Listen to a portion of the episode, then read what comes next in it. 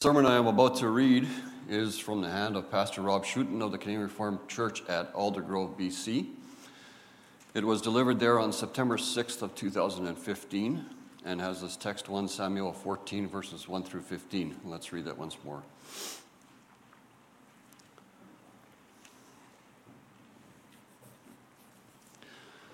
One day, Jonathan the son of Saul said to the young man who carried his armor, Come, let us go over to the Philistine garrison on the other side. But he did not tell his father. Saul was staying in the outskirts of Gibeah in the pomegranate cave at Migron. The people who were with him were about 600 men, including Ahijah the son of Ahitub, Ichabod's brother, son of Phinehas, son of Eli, the priest of the Lord at Shiloh, wearing an ephod. And the people did not know that Jonathan had gone. Within the passes by which Jonathan sought to go over to the Philistine garrison, there was a rocky crag on the one side and a rocky crag on the other side. The name of the one was Bozez, and the name of the other Seneh. The one crag rose up on the north in front of Michmash, and the other on the south in front of Geba. Jonathan said to the young man who carried his armor, Come, let us go over to the garrison of, this, of these uncircumcised. It may be that the Lord will work for us for nothing can hinder the Lord from saving by many or by few. And his armor bearer said to him, Do all that is in your heart. Do as you wish. Behold, I am with you, heart and soul. Then Jonathan said, Behold, we will cross over to the men, and we will show ourselves to them. If they say to us, Wait until we come to you, then we will stand still in our place, and we will not go up to them. But if they say, Come up to us, then we will go up, for the Lord has given them into our hand and this shall be the sign to us. So both of them showed themselves to the garrison of the Philistines. and the Philistines said, Look, Hebrews are coming out of the holes where they have hidden themselves. And the men of the garrison hailed Jonathan and his armor bearer and said, Come up to us, and we will show you a thing.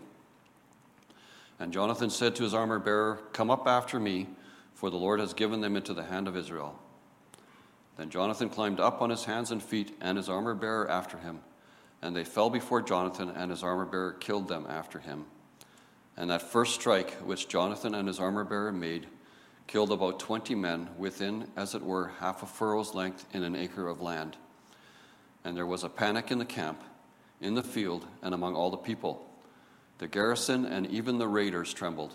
The earth quaked, and it became a very great panic.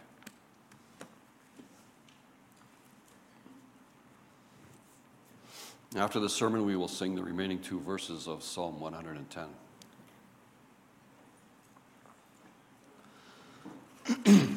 Congregation of Jesus Christ. The first book of Samuel tells us the story of the first king of Israel. This king was Saul, and it turns out that he was just a regular political kind of guy.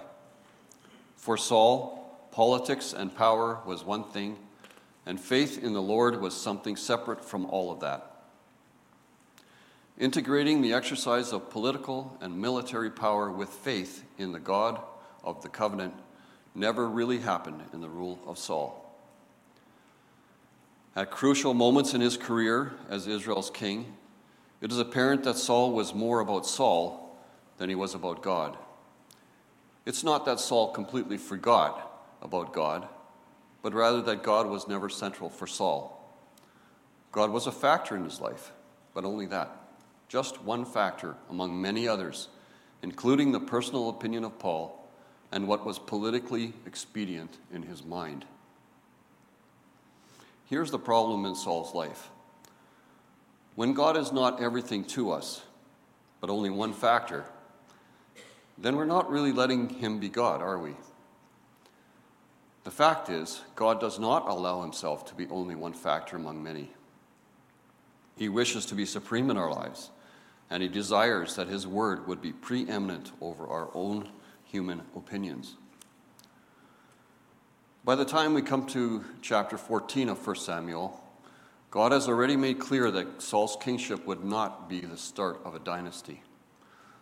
Saul would be a one off king in his family because of his failure to truly hallow the name of God in his kingship, the Lord would not allow any son of Saul to succeed him on the throne.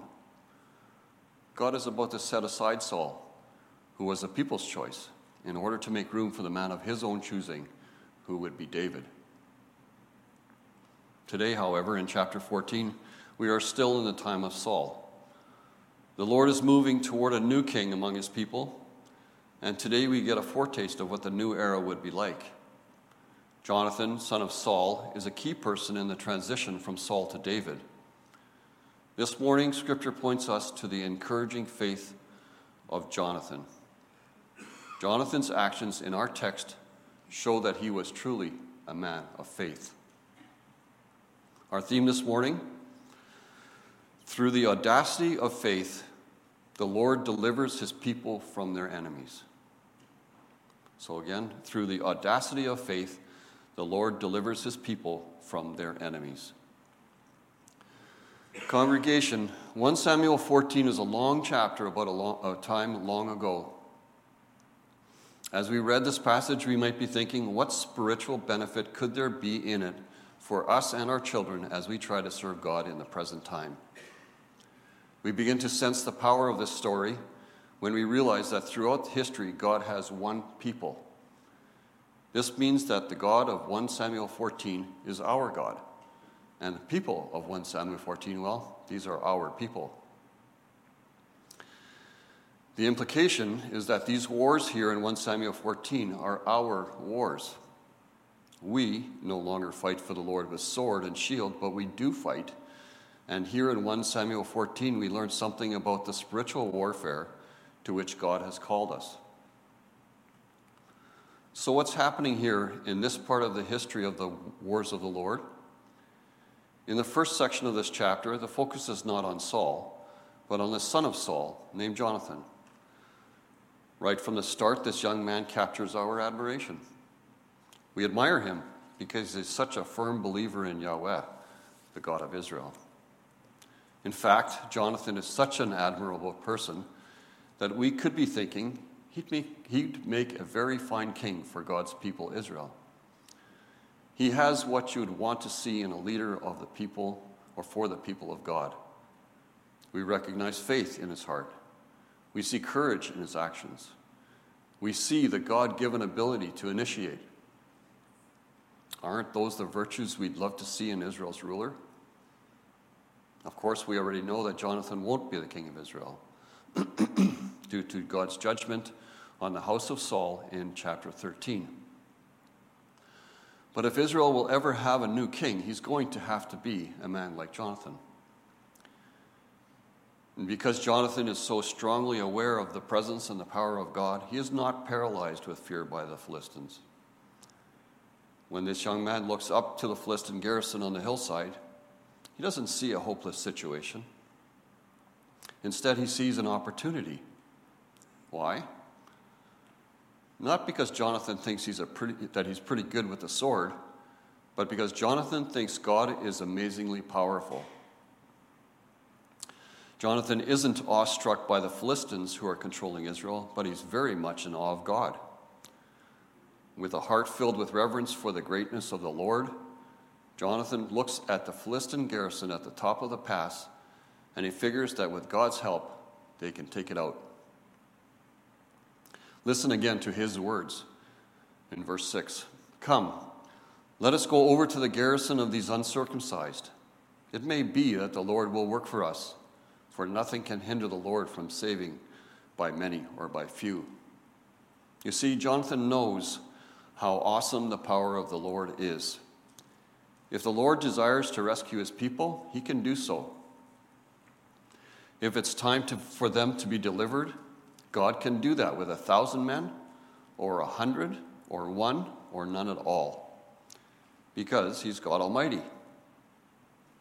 Nothing can hinder God from accomplishing His goals. Focusing on God's amazing power gives Jonathan an audacity that people who do not have faith can't understand.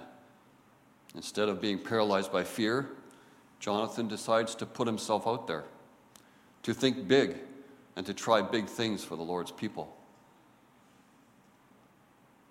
However, it's important to see that Jonathan's audacity is tempered by humility. This Old Testament brother of ours is ready to try big things for the Lord and his people, but he does not presume on God. It's not as though Jonathan thinks this little raid is, he's planning on the Philistines has a guarantee of success. He doesn't say, The Lord will for sure work for us. Instead, he says, It may be that the Lord will work for us. That's a really big difference, don't you think? Faith has confidence in God, but faith never presumes on God. Faith realizes that there can be failures in the wars of the Lord. It may be that our plans don't coincide with God's plans. He may allow us to experience setbacks instead of victory. The fact is that we just don't know beforehand how things will turn out in any venture that we undertake for the Lord and for His church. So when you know that God is Almighty, but you don't know God's plan in detail, how does this affect your life? Do you know what this means? It means that you will put yourself out there. You will take challenges. You will accept risks. You won't be easily intimidated by the powers of evil in the world and in your life. Instead of just living passively and accepting failure and defeat, you will say, It may be that the Lord will work in me and through me if I try this. Yes, it may be. How will you know if you don't try? Nothing ventured, nothing gained. The important thing is to put yourself in a place where God can use you. It may be that my neighbor is a fervent atheist but I know that God can conquer even the most stubborn heart. So when I have a chance, I will speak a word of him to him of witness. Who knows what God will accomplish through my words of faith? It may be that the majority of people in our country accept abortion on demand. But we know that if God wishes to renew our society, He is fully able to do so, and therefore we will keep bearing witness to God as the author and Lord of human life. People of faith are not intimidated by the culture. They say, We will work for changing the culture and changing the law. We will work sacrificially and relentlessly for the honor of God, for it may be that the Lord will work for us, whether through many or, by, or through few. When you think of the sheer craziness of evil that is sweeping over our country, you might think that it's time for Christians to just bunker down. Instead of speaking out, it might seem better to just keep silent. Who are we, seemingly small in number, to stand up against the cultural juggernaut that is sweeping over our nation? Why bother with ARPA? Why work for the cause of life? Why bother resisting euthanasia? Why stand up to those who want to silence us? Isn't it futile to resist? There is no guarantee that God will bring immediate, immediate success in this or that particular venture, but that doesn't matter. What matters is that we put ourselves out there, that we make the case, that we fight the fight, for it may be that the Lord will work for us. For nothing can hinder the Lord from saving by many or by few. Our culture has changed very rapidly. It is no longer possible to be a comfortable Christian in Canada. Powerful currents in our society press us to be ashamed of the gospel, ashamed of our faith and what it teaches about origins, about the sanctity of life in all stages and conditions, about gender, and about marriage being the union of man and woman as husband and wife in a long, lifelong bond. These cultural powers insist that the church's teacher, teachings are out of date, lacking compassion, and that they are, in fact, bigoted and even hateful. We all feel the pressure to yield. We are threatened with consequences if we refuse to call what is good evil and what is evil good. We are commanded to conform our thinking to the orthodoxy of our culture or keep silent. Jonathan looked up the cliffs and saw the Philistines controlling the pass. We look around in our society and we see that enemies of Christian values are sitting in the gates. They control the media, the universities, the courtrooms, the boardrooms, and apparently the law societies. How do we feel when we look at these things? Do we feel overwhelmed? Do we want to run away and hide? Or do we feel stirring in us the audacity of faith? If Jonathan could demonstrate audacity of faith long ago, how much more should that be the case for us? Jonathan lived in the age of promise and waiting. Israel and the world were waiting for the Messiah to come. In the fullness of time, Messiah did come. He was baptized in the river Jordan, at which time he was filled with the Spirit, and then in the strength of the Spirit, he began his spiritual warfare. He came to set free those in captivity to Satan. He came to deliver those in bondage to sin. He came to a world filled with darkness to let the light of grace and truth shine. He came, says 1 John, to destroy the works of the devil.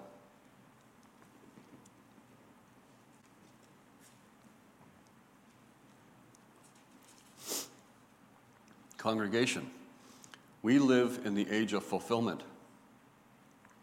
We live after the cross and the resurrection. The good news of God's victory over sin and Satan and death has been proclaimed to us. Jesus has conquered evil. The outcome is not in doubt. Satan is a defeated foe. The world has been reclaimed by God. The church is being gathered from all nations. The enemies we face are defeated enemies.